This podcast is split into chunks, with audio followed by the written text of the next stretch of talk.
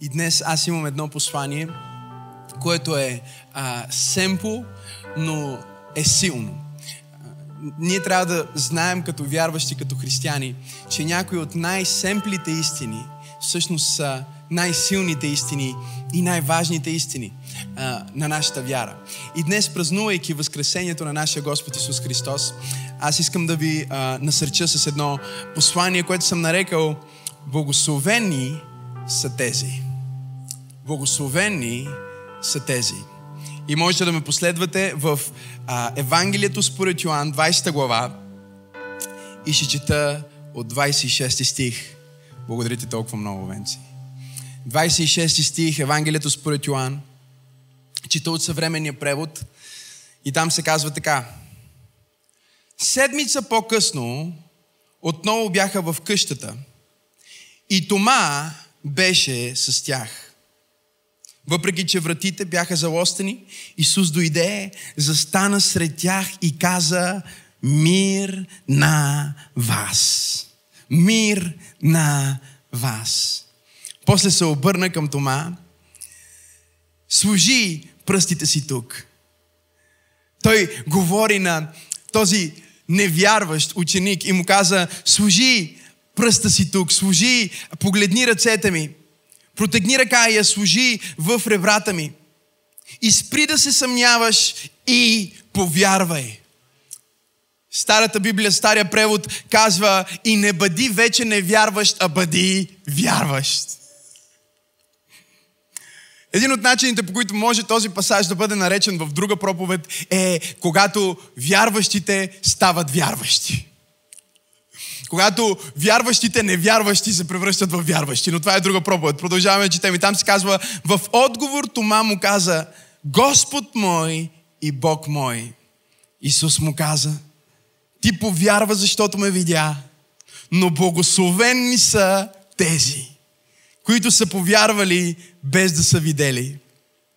Исус извърши пред учениците си още много други знамения, които не са записани в тази книга.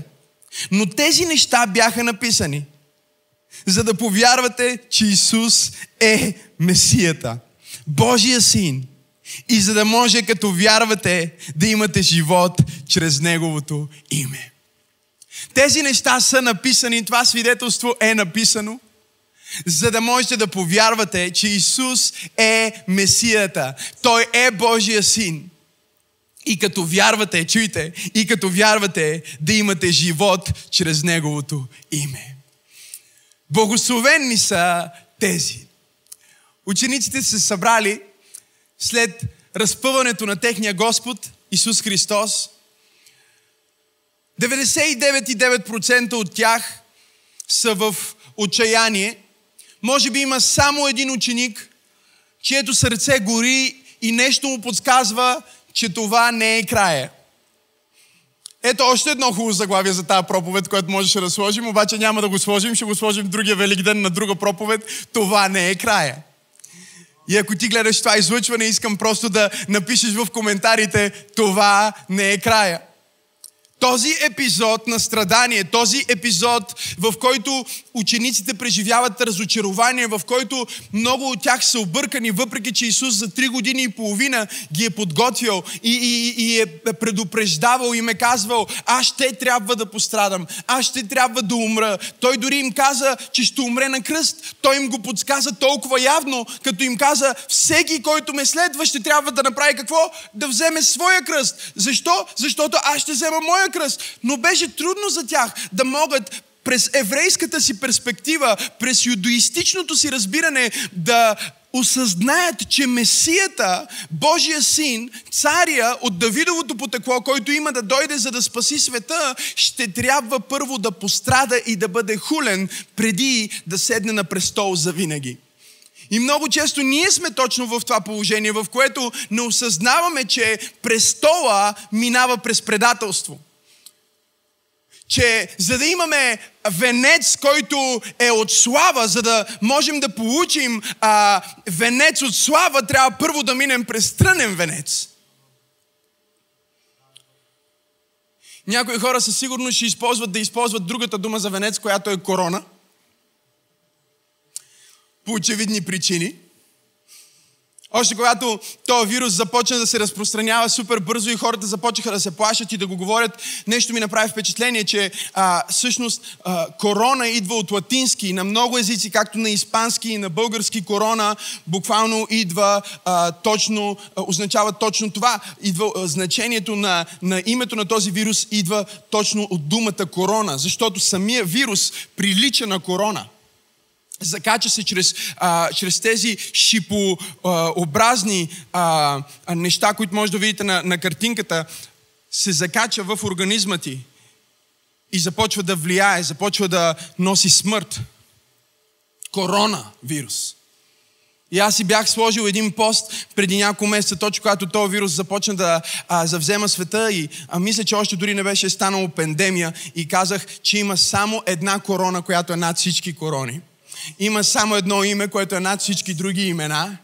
И дори врага да изглежда като че той има короната или като че той е победил или като че това е свършило, все още не е приключило. Благословени са тези, които знаят и очакват, че има продължение. Не знам за вас, но аз обичам да хора на кино и когато хора на кино и има филм, който много ми харесва, накрая не искам си тръгвам от залата, хората си тръгват, защото вътре в мен има надежда, че след като е свършил този епизод, въпреки а, без значение дали е свършил с хепи енд или не с хепи енд, аз стоя за да изчакам малко, да видя дали има още някой кадър заснет от бъдещето, да мога да видя дали има нещо, което да ми подскаже, че следва продължение. Йоанн усещаше в сърцето си, че следва продължение, но учениците бяха разпръснати, бяха огорчени, бяха наранени, някои от тях вярата им бе разтърсена, някои се превърнаха в предатели, а други се отрекаха. Драмата на ранната църква и на първите християни е истинска, реална и благовестието ни дава тази услуга, Евангелията ни дават а, тази чудесна услуга да ни разкрият нещата такива каквито са. И благовестието ни показва а, красивото и грозното, показва ни славното и срамното, показва ни онова, което всъщност реално се случваше в църквата. И ние знаем от предисторията на пасажа, който прочетохме, че докато учениците се бяха събрали една неделя – някой беше пропуснал неделната служба. Тома си беше помислил, че може би, защото в момента нямаме служба всички събрани заедно, не е нужно да се включвам онлайн.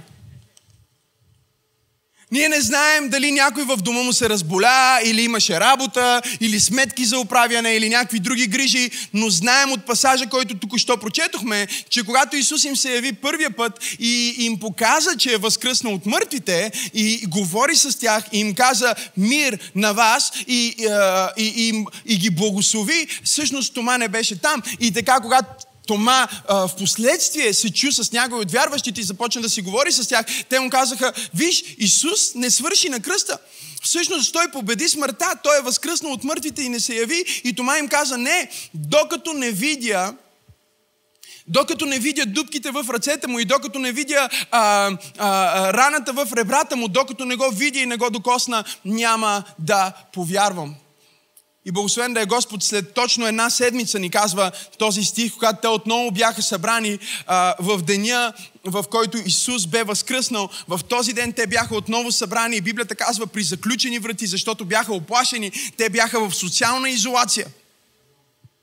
Поради нещата, които се случваха в света, те бяха затворени, бяха заключени, бяха а, такава подземна църква, underground church, и се бяха затворили. И тогава Библията ни казва, че при заключени врати изведнъж Исус застана сред тях и каза мир на вас когато Христос идва в живота ни, а, без значение къде ние се намираме в нашата вяра, дали в момента сме като Тома, който се съмнява, или сме като Петър, който се е отрекал, или сме като Андрей, който се е съмнявал, или сме като който иде друг от учениците, който се е разпръснал. Когато Исус дойде в, а, при нас, Той не идва за да ни осъди, Той не идва за да а, ни каже защо си невярващ, или защо се усъмни, или а, как смееш да поставиш мен под въпрос. Той идва и първото нещо, което Исус винаги носи е мир. Проявлението на реалното присъствие на Исус в живота ти е мир.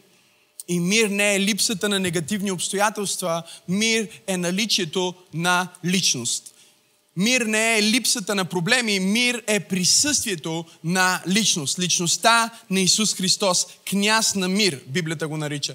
Носи небесен мир, който отвъд всяко разбиране, отвъд всеки разум. Той застава между тях и първия, на който той говори е Тома и му казва, Тома, ето ме тук съм. Ето ги раните ми, Можеш да бръкнеш, да, да, ето ги дубките от гвоздиите, е, ето, я, ето го белега от, а, на ребрата ми. Можеш да бръкнеш, можеш да докоснеш, елай и пипни и виж, че наистина съм възкръснал от мъртвите.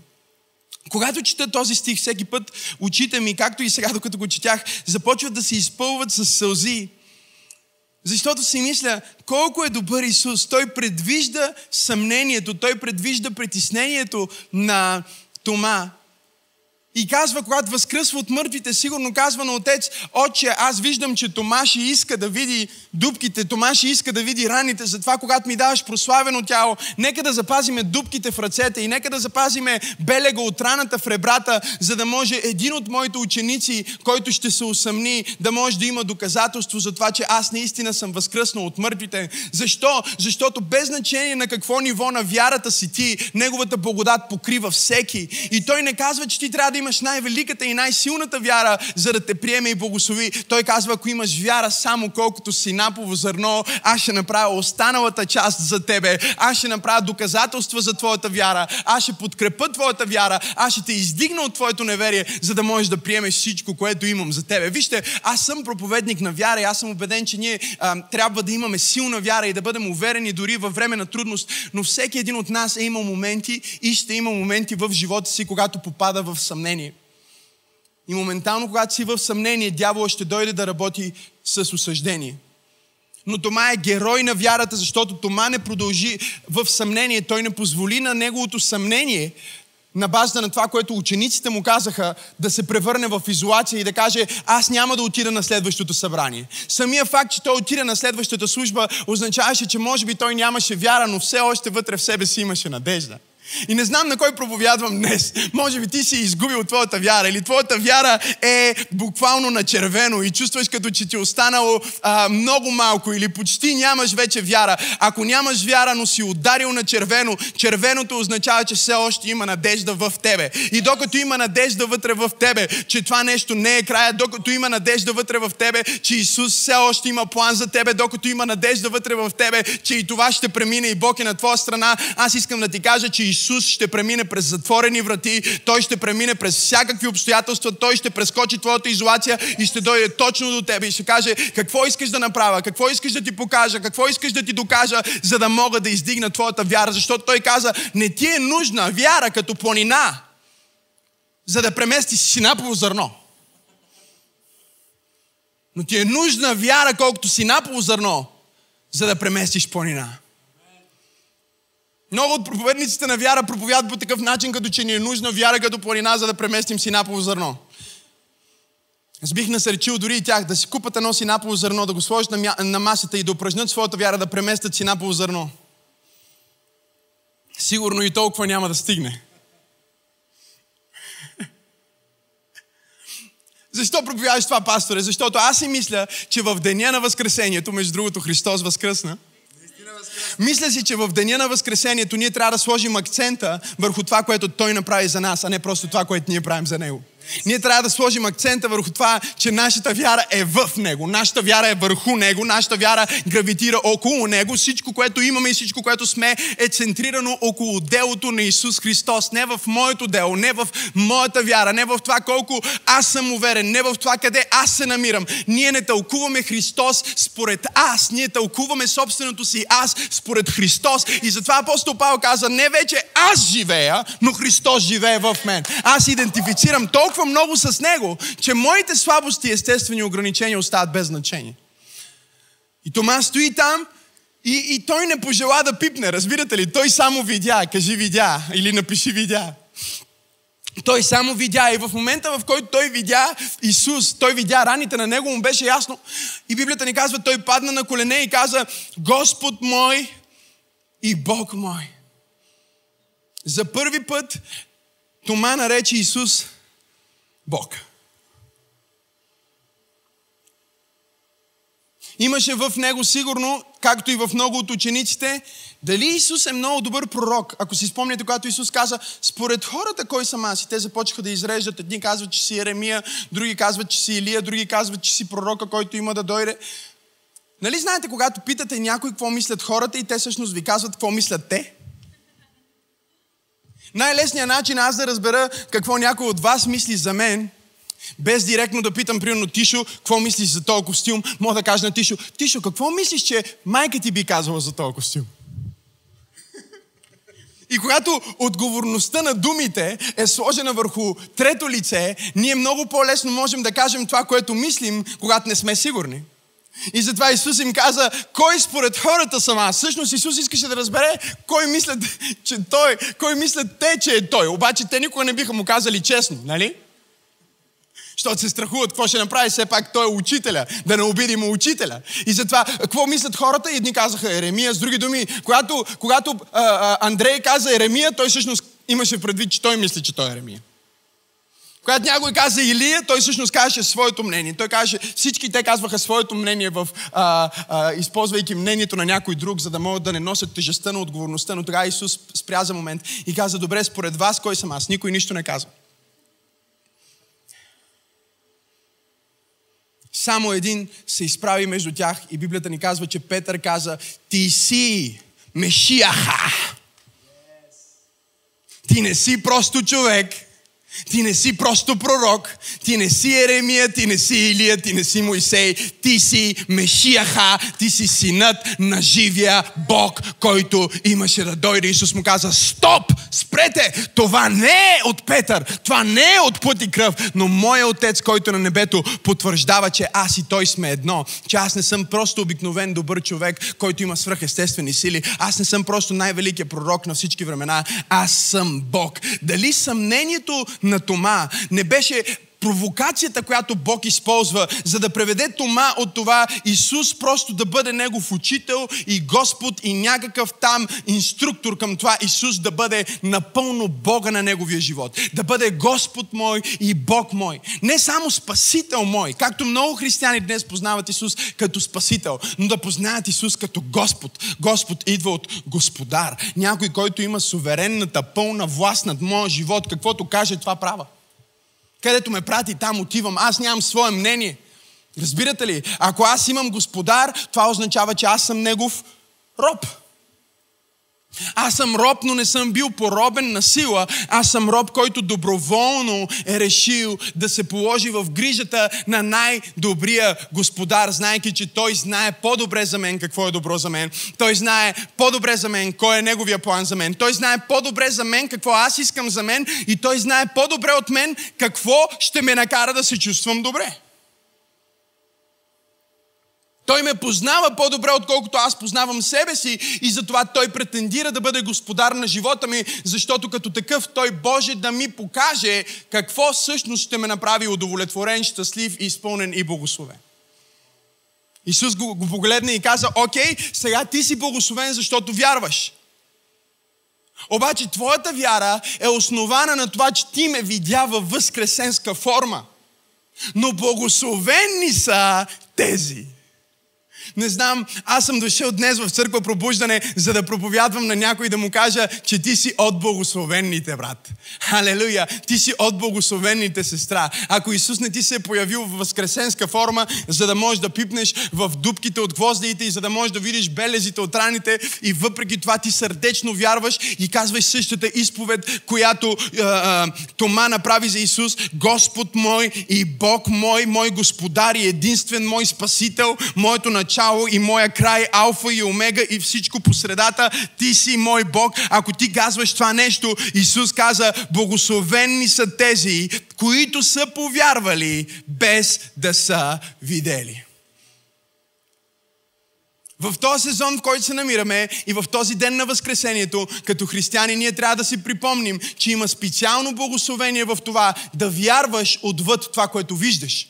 Да вярваш в неща, които не си виждал. Защото ако трябва да разбием а, вярата до нейната есенция, да, да отидем до това каква е квинтисенцията на вярата, всъщност ние ще разберем, че вярата е да видиш нещо, което не се вижда, да бъдеш убеден, че има нещо отвъд това, което аз виждам. И много често това, че вярата не вижда, всъщност а, хората мислят и казват, че вярата е сляпа и любовта е сляпа. Не, вярата не е сляпа, просто вярата вижда не това, което се вижда в естественото, а визуализира това, което чува от Бог.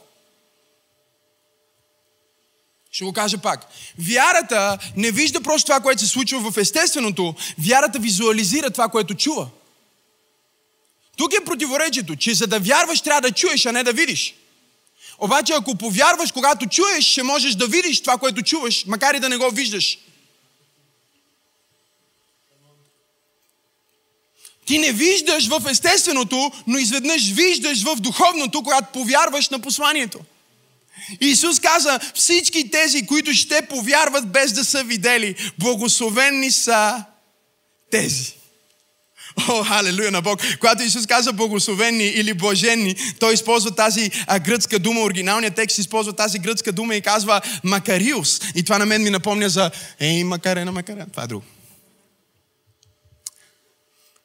Просто всеки път, когато учите тази дума и се сещам за макарена, казва, онези, които вярват без да виждат, те могат да живеят живота си. Не знам танца, ако някой от вас го знае, може да ми помогне. Макариус означава, чуйте, наистина благословени. Не само визуално, не, а, не това благословение, което, за съжаление, много християни искат да покажат благословението, което е видимото благословение. Да, да покажат своето благословение или да измерят своето познание на Бог според видимото. Това отново отива в неверие.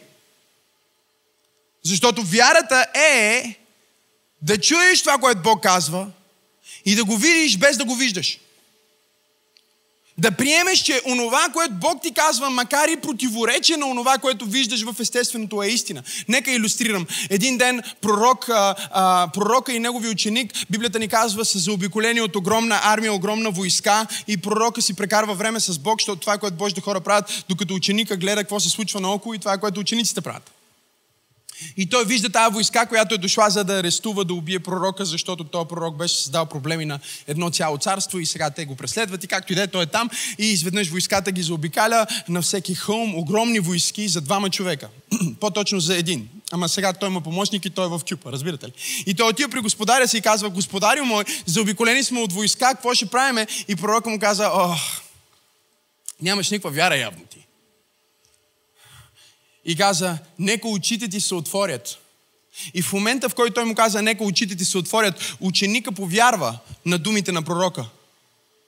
Не знам на кой проповядвам днес, но Бог ме е изпратил да каже на някой, повярвай на думите на пророка, повярвай на думите на свидетелството на Божието Слово, повярвай на думите на Бог, дори когато те са в противоречие с това, което виждаш в естественото. Защо? Защото когато ти го повярваш, ти ще можеш да виждаш в по-високо измерение с очите, не на естественото, а с това, което Библията нарича очите на вярата. Очите на вярата, които виждат не това, което Сатана прави, а това, което Бог прави. Очите на вярата, които предвиждат неща. Очите на вярата, които разбират неща, които естествените хора не могат да разберат. Очите на вярата, които виждат възможности там, където нормалните очи виждат криза. Очите на вярата, които виждат изцеление там, където нормалните очи виждат болест. Очите на вярата, които виждат огромно богатство и потенциал там, където естествените очи виждат липса, бедност и болка. Очите на вярата са онова, което ще ни направи истински благословени. Не просто материално благословени, а духовно обогатени. Благословени, вижте какво значи. Макариус означава наистина, реално, напълно благословени, щастливи, о, халелуя на Бога, успешни и последната част, и радостни. Макариус. Благословени са тези, които оперират в тази вяра, които са приели, че Христос е възкръснал, дори да не са виждали възкресенската му форма, дори да не са бъркали в белезите му. Те вярват и те стават Макариус. Те могат цял живот да танцуват и да си пеят Макарена. Не знам дали има хора в църквата днес. Те могат цял живот да бъдат щастливи, наистина благословени и весели. Защо? Защото източника на тяхната радост, източника на тяхното щастие, източника на техният успех, източника на тяхното истинско благословение, отново не е от това, което се вижда, а е от това невидимо присъствие, което те държат в сърцата си заради вярата в това, че ако тези хора казаха, че го видяха възкръснал, аз ще вярвам на тях.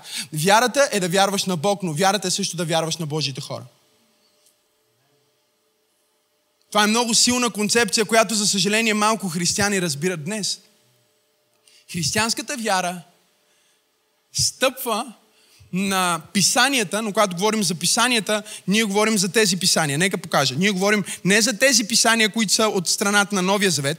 Ние говорим за онези писания. Ще ми разделиш ли на Нов Завет, само че ми е трудно с една ръка. Окей, ние го, не говорим за писанията, които са от страната на Новия Завет. Когато говорим за вяра в писанията, когато Новия Завет, когато говори за вяра в Божието Слово, не говори за Новия Завет, защото тогава няма Нов Завет. Това се пише Нов Завет. Нали? Когато апостол Павел каже, че всичкото писание е Боговдъхновено, той не говори за това писание, защото той дори не знае, че това писмо, което пише до Тимотей, ще се превърне в Божие Слово. Всичкото писание първо означава, че стъпва, нашата вяра стъпва на писанието на Божието Слово, на това, което а, Бог е направил а, в а, закона и пророците, на това, което Бог е показал за себе си като сянка на истината в Стария Завет. Това, което ние наричаме Стария Завет, закона и пророците. Обаче, а, ако нашата вяра стъпва първо в закона и пророците, тогава нашата вяра също трябва да бъде в доверие към онези, които са в Новия Завет. Ние вярваме, че Исус Христос е възкръснал, защото Петър каза, че го видя. Ние не сме виждали и Петър. Не знам дали има хора в църквата днес. Ние вярваме, че Исус Христос е възкръснал, защото Йоанн го видя. Ние вярваме, че Исус Христос е възкръснал, дори защото Тома го видя. Свидетелството на този Тома, за който ние четем, се превърна в толкова силен катализатор на вяра, че той отиде по-далеч от всички останали апостоли. Историческите данни ни казват, че той отиде чак до Индия, за да проповядва. И в Индия ние имаме ранно християнски общности и църкви, които са се родили от свидетелството на един човек, който им каза, че Исус наистина е възкръснал. Той им го каза като свидетел и след това те се превърнаха също в свидетели.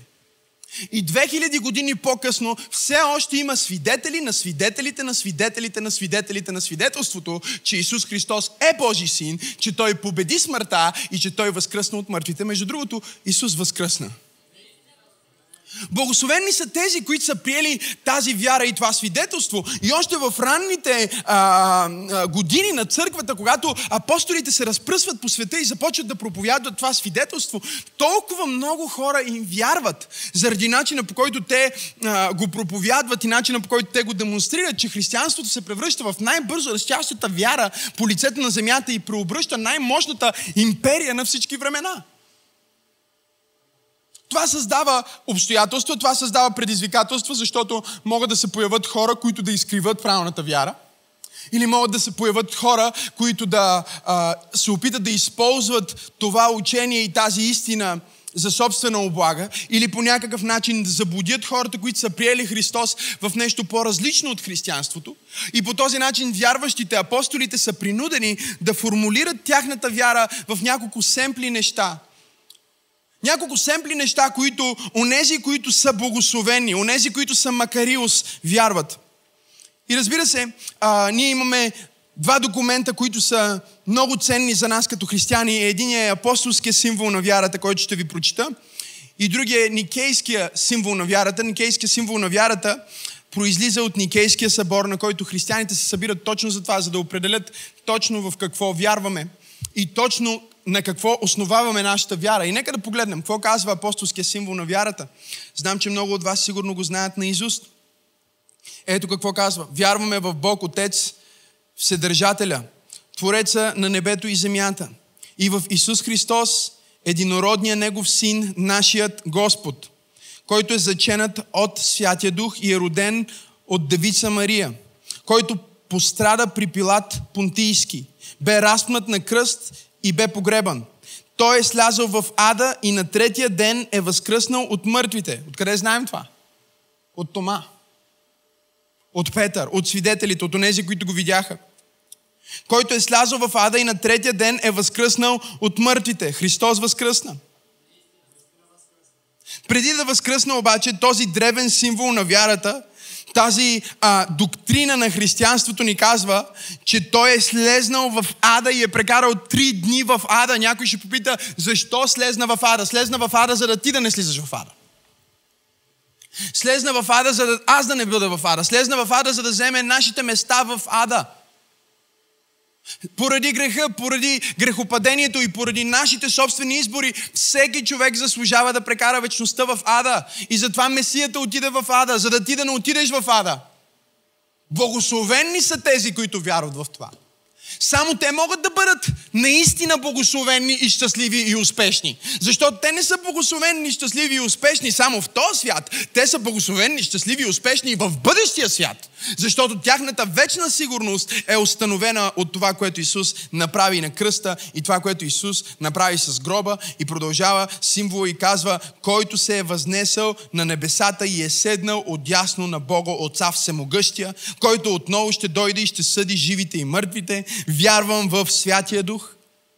Вярвам в Святата Вселенска църква, в общението на светиите. Надявам се, че има светии, които общуват в този ден в опрощението на греховете, в възкресението на мъртвите и във вечния живот. Аз вярвам, че Бог стана човек. Вярвам, че Той стана човек в лицето на Исус Христос. И когато Бог стана човек, когато Той се въплати, Той се въплати, за да могат хората да намерят своето жилище в Бог и да получат вечен живот. И символа свършва. Вярвам с, в общението на светиите. Вярвам, че има едно свято общество от хора, които са отделени, те са избрани, те са специални. И дори когато те не могат да общуват всички заедно на едно място, аз вярвам, вижте, оригинала казва в католическа, като католическа не говори за римо-католическа църква, а не говори за доктрините на католическата църква, но идва от католик, което означава вселенска. Или ние като християни вярваме, че макар и да сме разпръснати по целия свят, макар и да има много локални църкви по целия свят, дори да има различни видове църкви, различни конфесии, различни изповедания и различни клонове на християнството, изразени най-добре в православие, католицизъм и протестанство, няма никакво значение дали ние сме католици, православни или протестанти, няма никакво значение в коя точно църква сме. То има значение по отношение на нашия призив и нашия уникален принос, който Бог иска да дадем за Неговото царство, но няма значение от Неговата гледна точка. От Неговата гледна точка ние всички сме едно огромно семейство на онези, които са богословени, онези, които са наистина щастливи, онези, които са наистина успешни, онези, които имат сигурност не само в този свят, но в бъдещия. Как можеш да се радваш в трудност? Можеш да се радваш, защото знаеш, че ти имаш сигурност отвътре, не само за този свят, но и за бъдещия.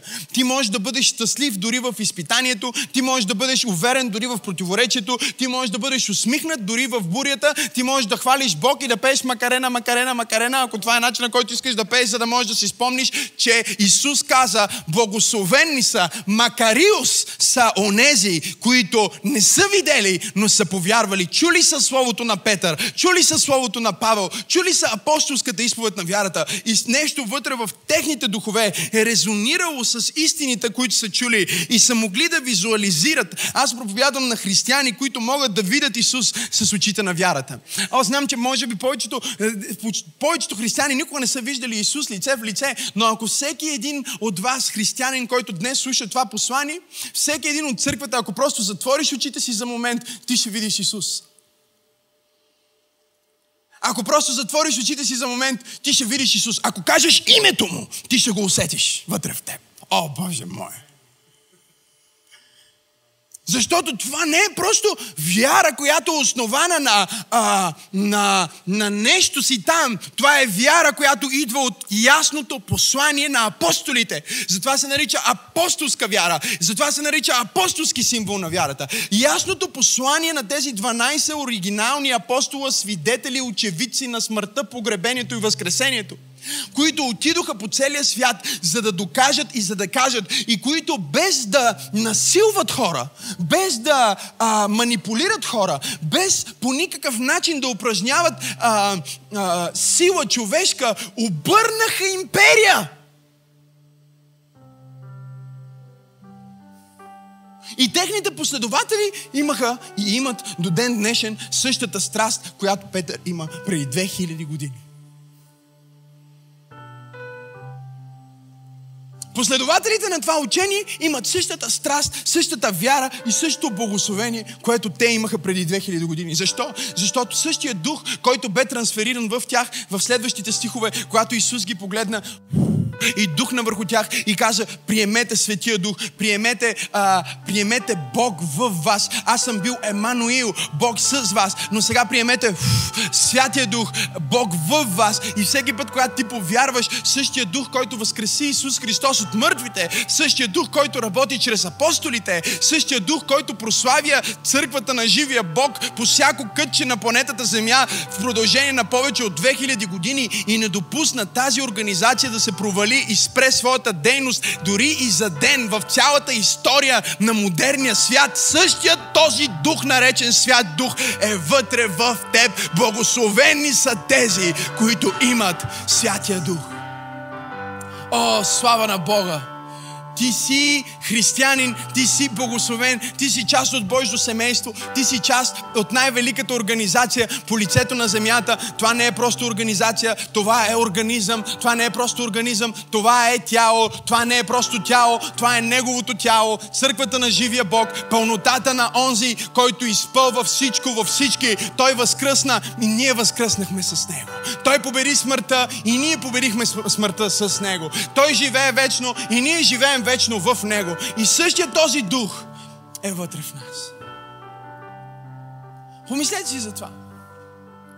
През периоди сменят се управления, сменят се диктатори, сменят се, променят се а, географии, променят се народи, променят се нации, племена изчезват и нови се откриват. Границите на държави се променят с всяка война.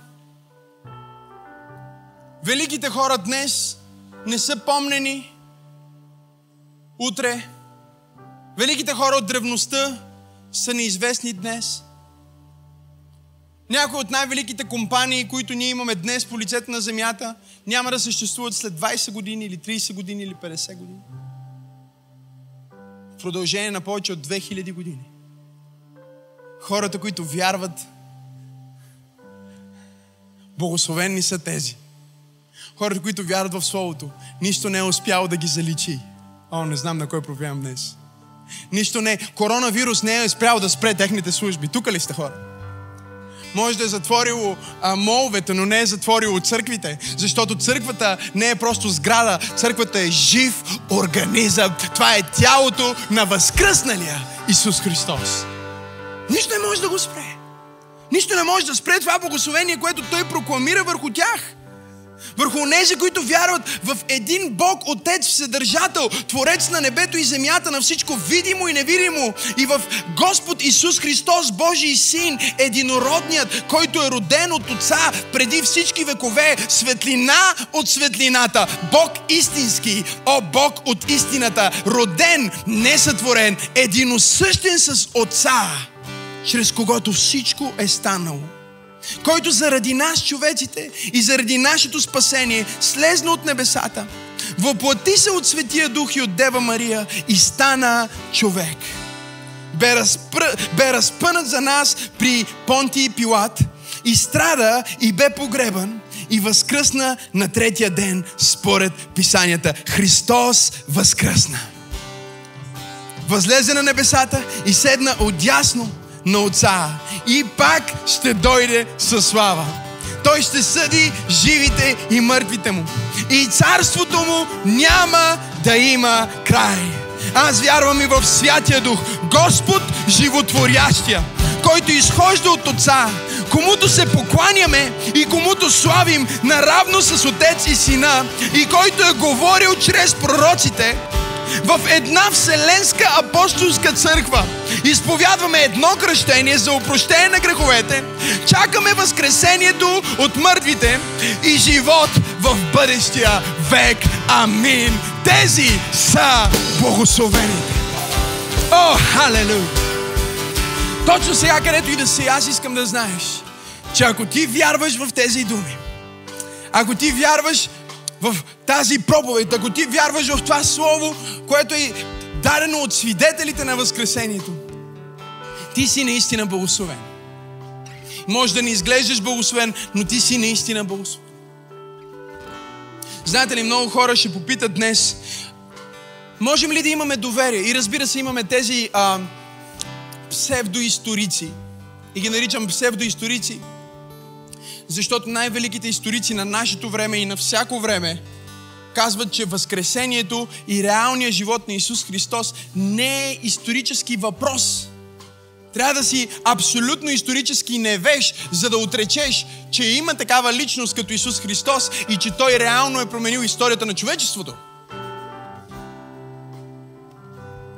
Най-елементарното, което може да попитаме е коя година сме. И разбира се, ще кажем, че сме 2020. 2020 от какво?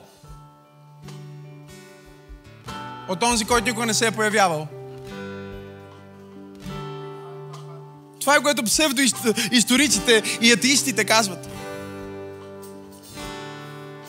Но дори искрените, дори искрените а, хора, които могат да четат история, които могат да а, четат а, изказвания на Йосиф Лави, които могат да отидат в Израел и да видят историческите артефакти, документи и камъни, които доказват, че Исус е реална личност и че това, което Новия Завет казва, е истината за Него, пак могат да зададат въпрос, абе, все пак, това са хора, това са хора, на които Той се е явил, които ние сме им повярвали. Които са написали после нещо, което ние наричаме сега Богов вдъхновено. Не може ли да има някаква схема там? Някой има интерес. Сигурно тези 12 човека са имали някакъв интерес. Може би Исус им е дал някаква огромна сума пари. Може би има някаква схема там, която се е случила и до ден днешен има такива а, ограничени хора, които смятат, че това е възможно. Би казал, как може да вярваме на Йоан? Как може да вярваме на Марк? Може да им вярваме, защото са вярващи. И може да им вярваме, чуйте това, не само заради начина по който живят, е, са живели живота си, но и за начина по който са умрели за вярата си. Всеки един от тези хора е страдал за вярата си. Няма цена и няма конспирация, която може да бъде направена, за да накара Марк да бъде влачен от коне до смърт. Матей да бъде наръгван до смърт. Лука да бъде обесен след проповед в Гърция. Йоанн, който написа Апокалипсис, който написа Откровението, да бъде варен в горещо олио и заточен на остров Патмос. Няма сума, която можеш да платиш на Яков, който е бил хвърлен от крилото на храма над 30 метра височина и не е умрял и юдеите са отишли и са го убили с камъни. И до последния си дъх той е проповядвал Христос на същото място, на което Сатана изпита Исус и му каза да се хвърли от храма. На същото място те го хвърлиха от храма. Вартоломей е бил бичуван до смърт. И знаете ли кое е най-интересното с него?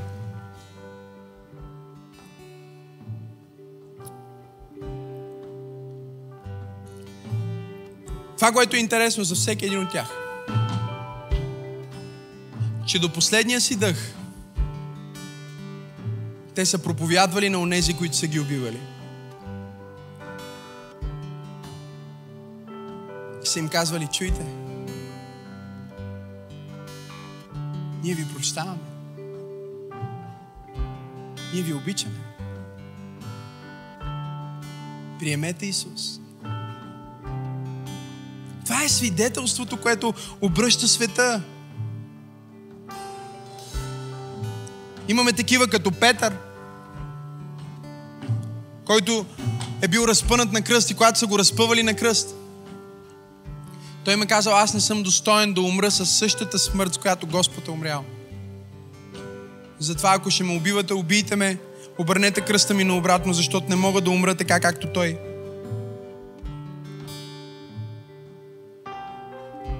Имаме Андрей, който е бил бичуван и след това е бил разпънат на кръст. Измъчвали го допълнително на кръста. Чуете това? И докато го измъчвали на кръста, той не спирал да проповядва. И Бог му дал свръхестествена сила. Два дни проповядва от кръста. И учениците му казват, че когато бил разпънат на кръст, искам да чуете това, когато бил разпънат на кръст, Андрей възкликнал с силен глас и казал, О, колко дълго съм очаквал този щастлив миг!